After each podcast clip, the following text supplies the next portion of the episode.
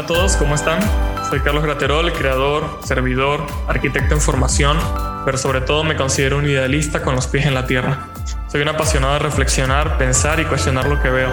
Estaría increíble que me dieran una moneda por cada vez que sobrepienso las cosas, pero lo hago para encontrar un significado al mundo que le pueda servir a las personas. En este primer episodio, lo único que quiero es dar a conocer un poco de qué trata este podcast. Y es que Habitáculo es un proyecto que nace en primeras ideas de tesis, queriendo buscar un espacio para hablar de los problemas que yo particularmente siento que la arquitectura no está enfrentando de la mejor manera.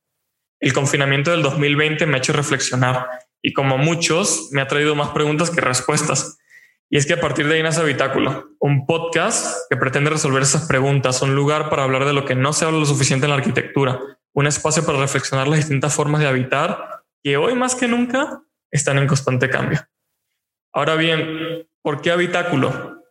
Y es que justamente empiezo este proyecto porque veía que entre la mayoría de las preguntas que me surgían para abordar mi tesis de grado siempre estaba el tema del habitar, especialmente en lo que refería a la vivienda. E investigando sobre el tema sale este concepto, que ya lo había trabajado ya en un proyecto de hace varios años y que si lo buscan por definiciones sale como textualmente un lugar limitado y cerrado que está destinado a ser habitado.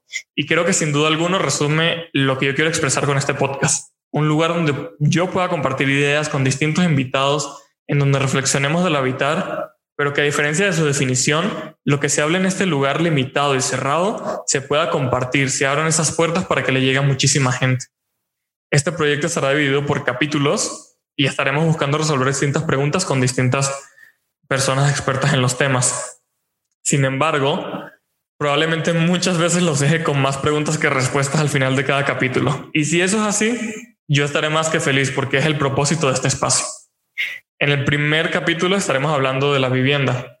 ¿Y por qué de la vivienda? Y es que es un tema que me ha tenido pensando mucho tiempo, especialmente con la pandemia.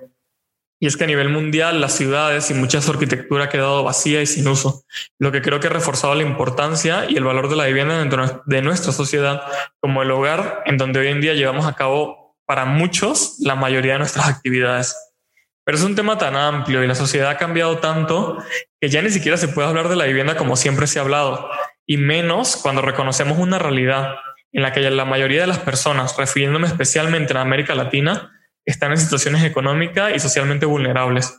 Es ahí cuando me pregunto, ¿qué pasa cuando ni siquiera tu casa tiene el espacio adecuado para vivir? ¿Qué ocurre cuando tu hogar no tiene ni siquiera los servicios, algo tan básico como eso, para poderte quedar quedarte en él o simplemente vivir dignamente.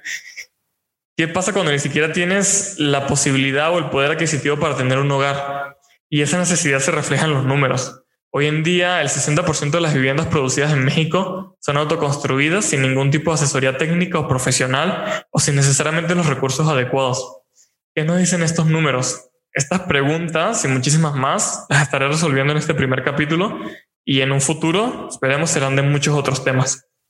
Para acabar esta introducción, nada más quisiera agradecer, agradecer a Rafael Romo por la increíble música que me estará acompañando en este proyecto. Lo pueden ir a seguir en Instagram como Rafa Romo y por supuesto los invito a que nos sigan a este gran proyecto en Instagram como habitáculo.podcast. Ahí nos pueden escribir si tienen sugerencias, temas que les gustaría que hablara, invitados que quisieran escuchar o los que ustedes quieran. También encontrarán el correo electrónico del proyecto en la descripción del podcast y en el Instagram para que nos escriban por la vía que prefieran.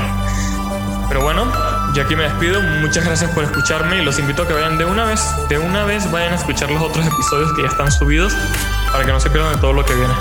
Pero bueno, les mando un gran abrazo.